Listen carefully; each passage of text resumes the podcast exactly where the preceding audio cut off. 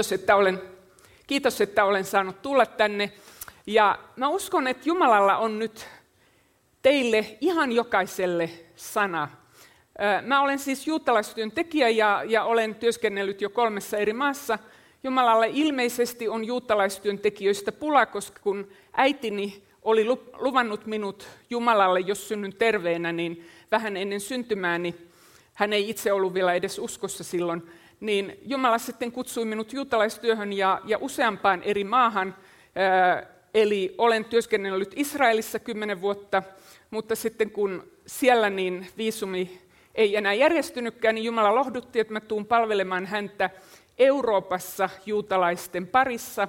Ja näin olen sitten saanut olla siinä työssä mukana Saksassa ja sitten Puolassa, Varsovassa, niin työjaksoni päättyy elokuun lopussa ja sain tulla sitten puoleksi vuodeksi Suomeen ja olen kiertänyt vähän seurakunnissa täällä ja, ja, ja viettänyt aikaa omaisteni kanssa ja niin edelleen. Muuten terveisiä Harri Krögeriltä ja Anitalta.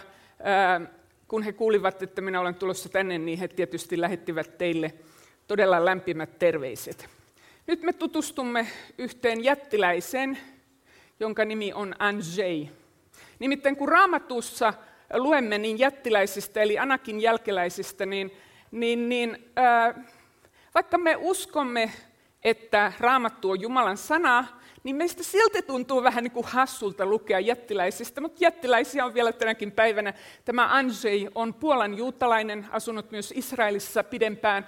Kiitos Jumalalle, hän voi voittaa niin jättiläisiä myös sillä tavalla, että tämä Andrzej on tullut uskoon jossain vaiheessa ja on innokas evankelista. Ja tässä tämän, hänet on kuvattu, niin meillä Varsovassa oli semmoinen evankelioimiskampanja, ja osana sitä oli myös raamattunäyttely. Ja olette varmaan kanssani samaa mieltä, että Andrzej olisi erittäin hyvin sopinut rekvisiitaksi useampaankin eri raamatun kertomukseen siellä näyttelyssä, mutta hän oli kyllä vain vierailemassa. Kun minä kysyin, että saako tätä kuvaa käyttää, niin, niin hän sanoi, että kerrankin, totta kai, että kerrankin hänen suuresta koostaan on jotain hyötyä.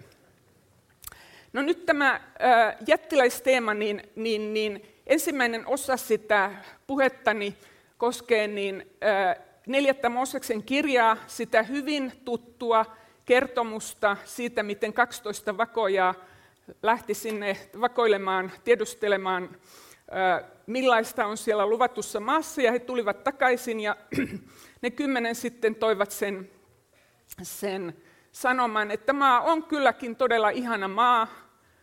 Todellakin se vuottaa maitoa ja hunajaa, tai maitoa ja mettä, niin kuin ennen sanottiin.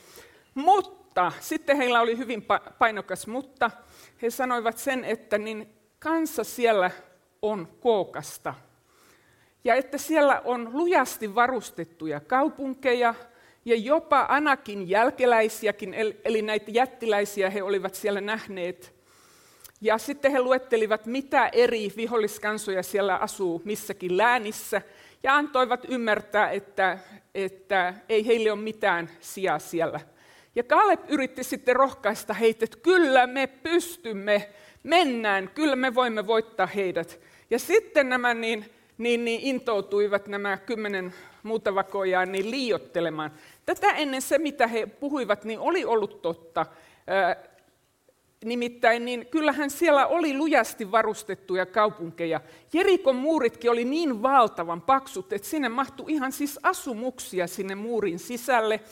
Kyllähän siellä oli ihan oikeasti jonkun verran näitä jättiläisiäkin ja, ja sillä tavalla, mutta niin, niin, niin, nyt he alkoivat sitten liiotella. Eli luetaanpa 4 Mooses 13, 31-33. Emme me voi käydä sen kansan kimppuun, sillä se on meitä vahvempi. Näin he puhuivat israelilaisille pahaa maasta, jota olivat olleet vakoilemassa. He sanoivat, maa, jota olemme kierrelleet ja vakoilleet, on maa, joka syö asukkaansa. Äitini muuten kysyi, että mitä se tarkoittaa, että maa syö asukkaansa. Minä en heti osannut vastata, mutta, mutta otin selvää, että se tarkoittaa ehkä konfliktien maata. Israelin maa, niin sehän on niin, niin, niin strategisella alueella ollut jo silloin niin, että sieltä meni ne tärkeät kauppareitit kaksosvirtain maasta Egyptiin. Ja näin ollen monet kansat halusivat niin sitä maata omakseen ja siksi siellä verta vuosia. Ehkä siihen viittaa tämä, että maa, joka syö asukkaansa. Sitten he jatkoivat nämä kymmenen vakoja.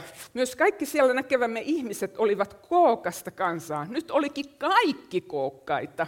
Näimmepä siellä jättiläisiäkin, anakilaisia, jotka polveutuvat jättiläisistä – me olimme omissa silmissämme kuin heinäsirkkoja, ja sellaisia me heistäkin olimme. Tuo Andrzej, niin, niin kun minä hänen tutustuin, niin mulle oli uusi kokemus se, että mä oon kuitenkin sentään 174 senttiä, eli naiseksi ihan kohtuu, kohtuu pitkä.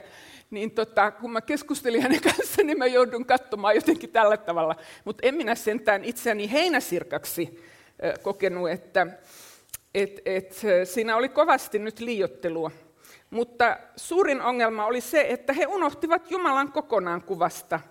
Ja nyt minä haluaisin kysyä sinulta, että käykö sinullakin välillä niin, että jokin ongelma tuntuu niin valtavan suurelta, että sä unohdat, että Jumalakin on olemassa. Tai sinä ajattelet, että se ongelma on niin suuri, että Jumala on liian pieni ratkaisemaan sen sinun ongelmasi. Mutta niin, silloin on hyvä muistuttaa itseään roomalaiskirjan kahdeksannesta luvusta ja sieltä ne jakeet 31 ja 32. Jos Jumala on meidän puolellamme, niin kuka voi olla meitä vastaan? Ei mikään anakin jälkeläinen, ei mikään jättiläinen voi olla meitä vastaan, jos itse maailman kaikkeuden luoja on meidän puolellamme. Ja hän, joka ei säästänyt omaa poikansakaan, vaan antoi hänet alttiiksi kaikkien meidän tähtemme, niin kuinka hän ei lahjoittaisi meille kaikkea muutakin, mitä me tarvitsemme. No jatketaan sitten.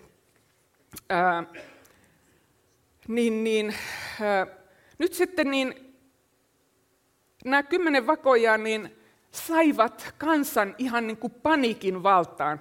He olivat järjestämässä nyt sitten demokraattisia vaaleja, että kuka lähtee johtamaan heidät takaisin Egyptiin. He olivat täysin unohtaneet sen vainon, ne, ne vaikeudet, sen, että siellä oli heidän poikalapsiansa tapettu ja, ja kaikkea muuta tämmöistä.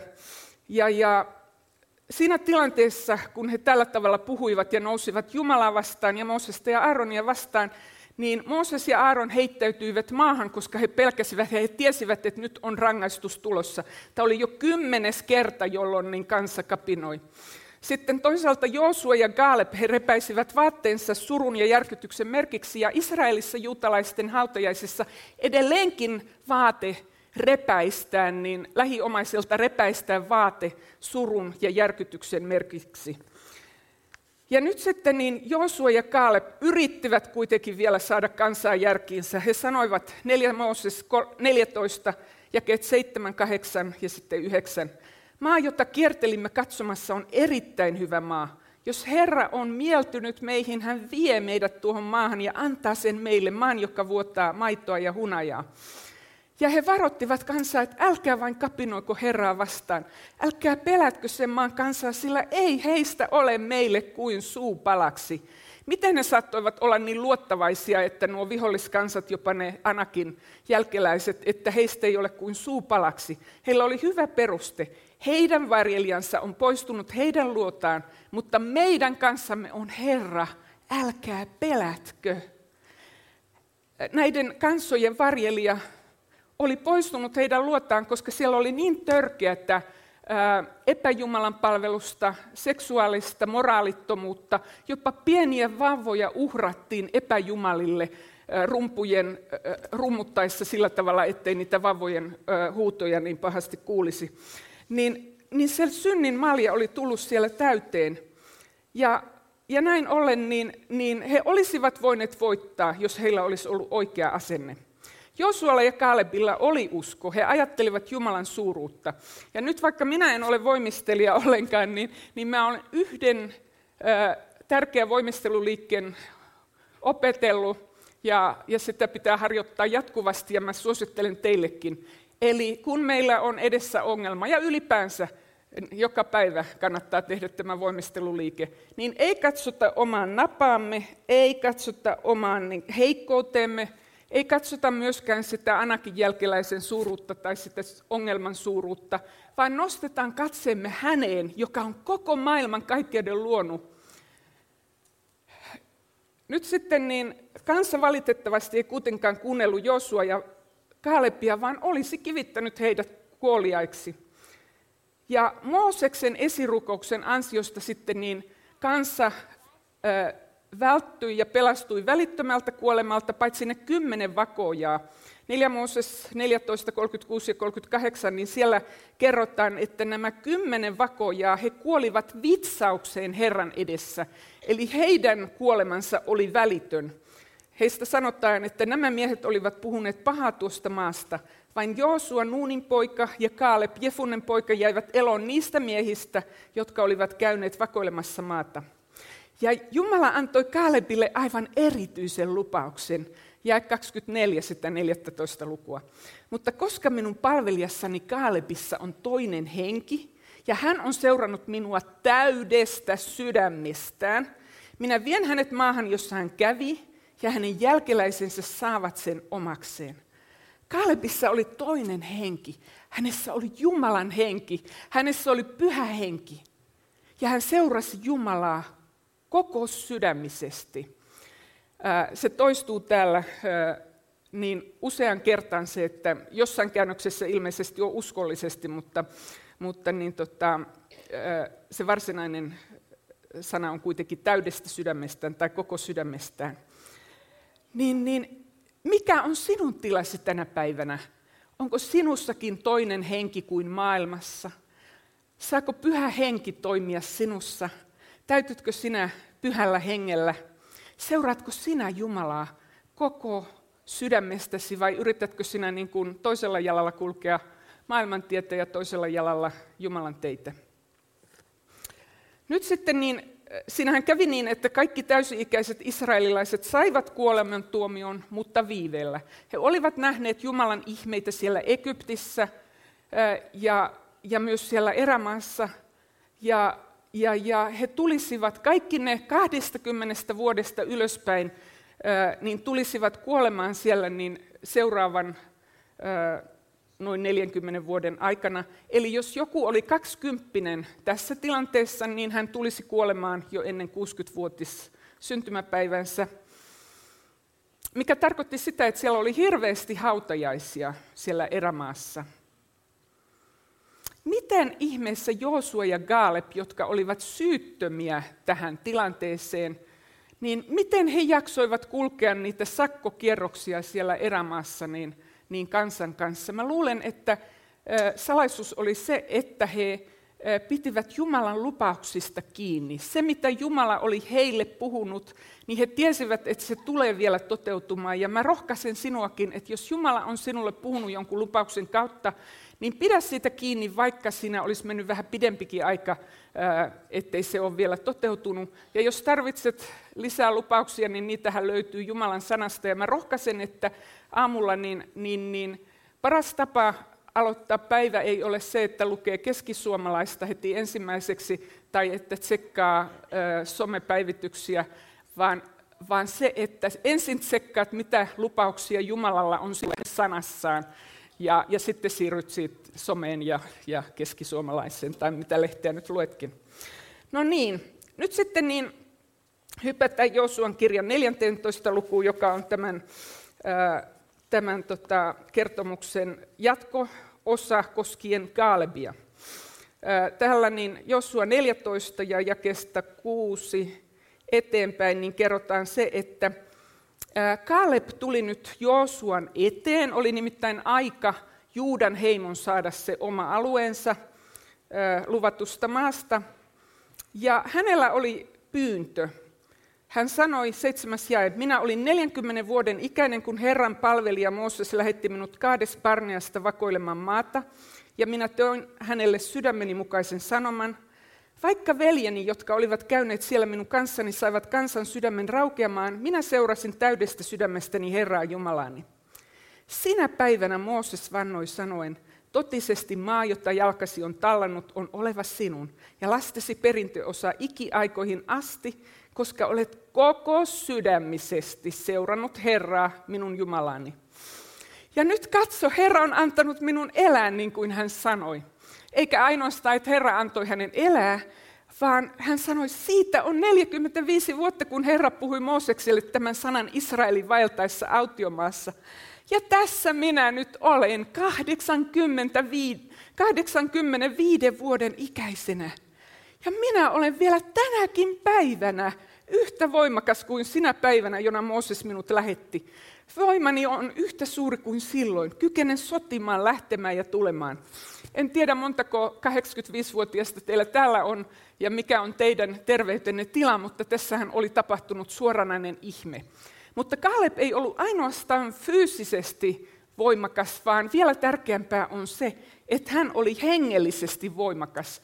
Ja nyt se, että meillä on esimerkiksi se ihana lupaus siellä Jesaja 40 luku, niin siellä lopussa. Siinä puhutaan siitä, että niin kuin nuoretkin, nuorukaisetkin väsyvät ja nääntyvät.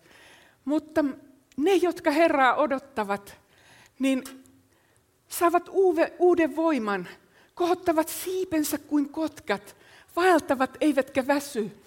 Äh, niin, niin, niin tämä lupaus on jokaiselle meille, riippumatta siitä, minkä ikäisiä me olemme. Me tarvitsemme hengellistä voimaa ja sitä on saatavissa.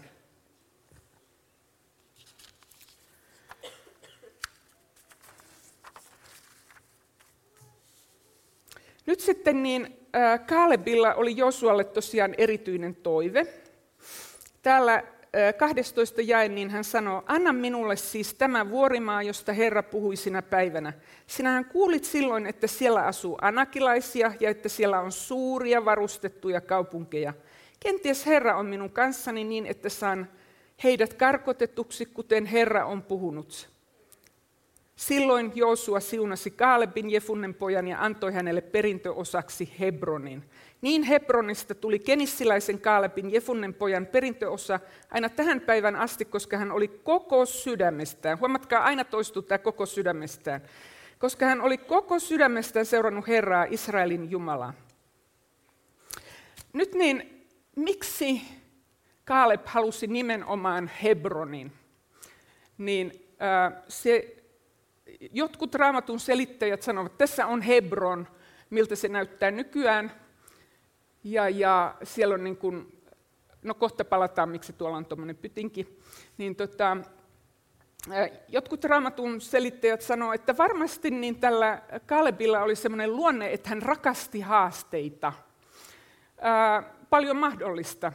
Mutta mä näkisin kolme muutakin syytä siihen. Ensinnäkin niin ei se Hebron ollut haluttu. Ei siellä ollut jonoa Josuan edessä, että minä haluan Hebronin ja toinen sanoi, ei kun minä haluan ja kolmas sanoi, että ei kun Hebron kuuluu minulle. Vaan olisi ollut vaara, että Juudan perintöosan keskeltä, niin sinne olisi jäänyt semmoinen vihollisen kieleke, koska ei ollut muita halukkaita. Ja äh, tämä muistuttaa minua semmoisesta kirjasta kuin Tehtävä Jerusalemissa, jossa Derek Prince äh, on kertonut oman vaimonsa Lidian tarinan, kun hän oli, Lidia oli tanskalainen opettaja, hän ei ollut vielä niin uskossa edes, mutta hän kertoi äidilleen, että hänellä on sisimmässä semmoinen kaipaus, että jotain täytyy tässä elämässä olla muutakin kuin, kuin niin tota, työ ja asunto ja perhe, ja sillä tavalla hänellä ei vielä ollut perhettä, niin tota, oma perhettä, niin, niin että jos on joku semmoinen tehtävä, jota kukaan muu nainen ei halua. Vaikka se olisi vaikea ja vaarallinen tehtävä, niin hän haluaisi sen tehdä. Ja Jumala olisi kuullut sen rukouksen ja johdatti hänet hyvin vaikeaan ja vaaralliseen aikaan niin pelastamaan juutalaisia arabilapsia Jerusalemissa. Eli tällä Liidialla oli semmoista Kaalepin henkeä myös. Ja sitten toinen syy on, että Jumala oli ilmeisesti luvannut Kaalebille juuri tämän Hebronin alueen, eli kirjat Arpan alueen, ja hän piti kiinni siitä lupauksesta, ja Jumala piti lupauksensa. Ja sitten kolmas syy, joka yllättävän usein unohdetaan, että itse kanta-isä Abraham oli asunut Hebronissa. Ja sitten kun hänen rakas Saaravaimonsa kuoli, niin vaikka hän asui jo luvatussa maassa, niin hänellä ei ollut vielä pienintäkään maatonttia siellä, vaan sitten hän kovaan hintaan osti sen Makpelan luolan. Ja siihen hän ö, hautasi siis Saaran ja sitten niin ensimmäisen Mooseksen kirjan loppupuolelta niin, niin, niin me luemme, että niin Jaakob kertoi, että sinne hautaan oli, oli haudattu Abraham ja Saara, Isak ja Rebekka. Hän itse oli haudannut sinne niin Lean ja itse hän halusi tulla sinne myös haudatuksi. Eli kolme kantaisää ja kolme kantaäitiä, niin eikö siinä jo pelkästään ole syy valloittaa Hebron? Tässä on nuoria miehiä menossa sinne, tuo pytinki on sen Makpelan luolan päällä, ja, tota, ja juutalaisille niin heillä on tullut semmoinen itse asiassa epäraamatullinen tapa, että, että he menevät rukoilemaan joidenkin niin kuin, pyhien ihmisten haudoille. Luulen, että he sillä tavalla voivat niin kuin vedota sen kantaisän tai, tai rappin tai jonkun tämmöisen vanhurskautta ja saada paremmin rukousvastauksia. Mutta se on edelleen niin se on niin kuin juutalaisille toiseksi tärkein paikka niin temppelivuoren jälkeen. Joo, eli kolme syytä. Ja nyt sitten niin, äh, vielä lopuksi se, että niin Jumala oli sanonut Josualle pikkusen aikaisemmin, Josua 13 ja 1, että sinä olet tullut vanhaksi ja iäkkääksi, mutta maata on vielä jäänyt hyvin paljon valloittamatta. Ja nyt varmaan Jeesus haluaisi sanoa Kristuksen seurakunnalle sitä, että olet tullut vanhaksi ja iäkkääksi, mutta vielä on paljon maata valloittamatta. Jossain päin maailmaa niin, niin on semmoista Kaalebin henkeä ja mennään saavuttamattomien kansojen pariin, ja toisaalla ollaan hyvin velttoja ja ollaan unohdettu niin oma, oma kutsumus täysin. Ollaan unohdettu, että Jeesus sanoi, että meidän tulee mennä ja tehdä opetuslapsia kaikista kansoista. Ja nyt sitten haluan teitä, teitä myös täällä niin rohkaista, että ei olla velttoja eikä olla puolisydämisiä. Jumalalla on meille seurakuntina yhdessä ja yksilöinä hänellä on meille tärkeitä tehtäviä. Ja, ja, ja voi olla jopa, että jos sinä et täytä sitä tehtävää, josta Jumala on sinulle puhunut, niin voi jopa olla, että se tehtävä jää tekemättä. Eli, eli haluan rohkaista meitä, että me täytytään pyhällä hengellä, että meillä on se toinen henki, joka on maailmassa. Että meillä on semmoinen Kaalebin henki, eli pyhä henki tietysti, Jumalan henki, että me seurataan Jumalaa koko sydämisesti. Ja eikä tyhdytä vain helppoihin tehtäviin, vaan otetaan vastaan haasteita. Tartutaan niihin, tartutaan Jumalan lupauksiin. Ja nyt sitten niin, todellakin niin maailmassa, täällä Euroopassakin on vielä saavuttamattomia kansoja, ja itse asiassa juutalaiset on, on yksi heistä. Eli kun on tämä Joosua-projekti, ja siinä sitten kuvataan sitä, että kuinka paljon uskovia on ää, jonkin kansan keskuudessa, ää, niin kuin tietyn etnisen ryhmän keskuudessa tietyissä maissa, niin siellä juutalaisia, kun katsoo eri Euroopan maista, niin siellä on kirkkaan punaisella.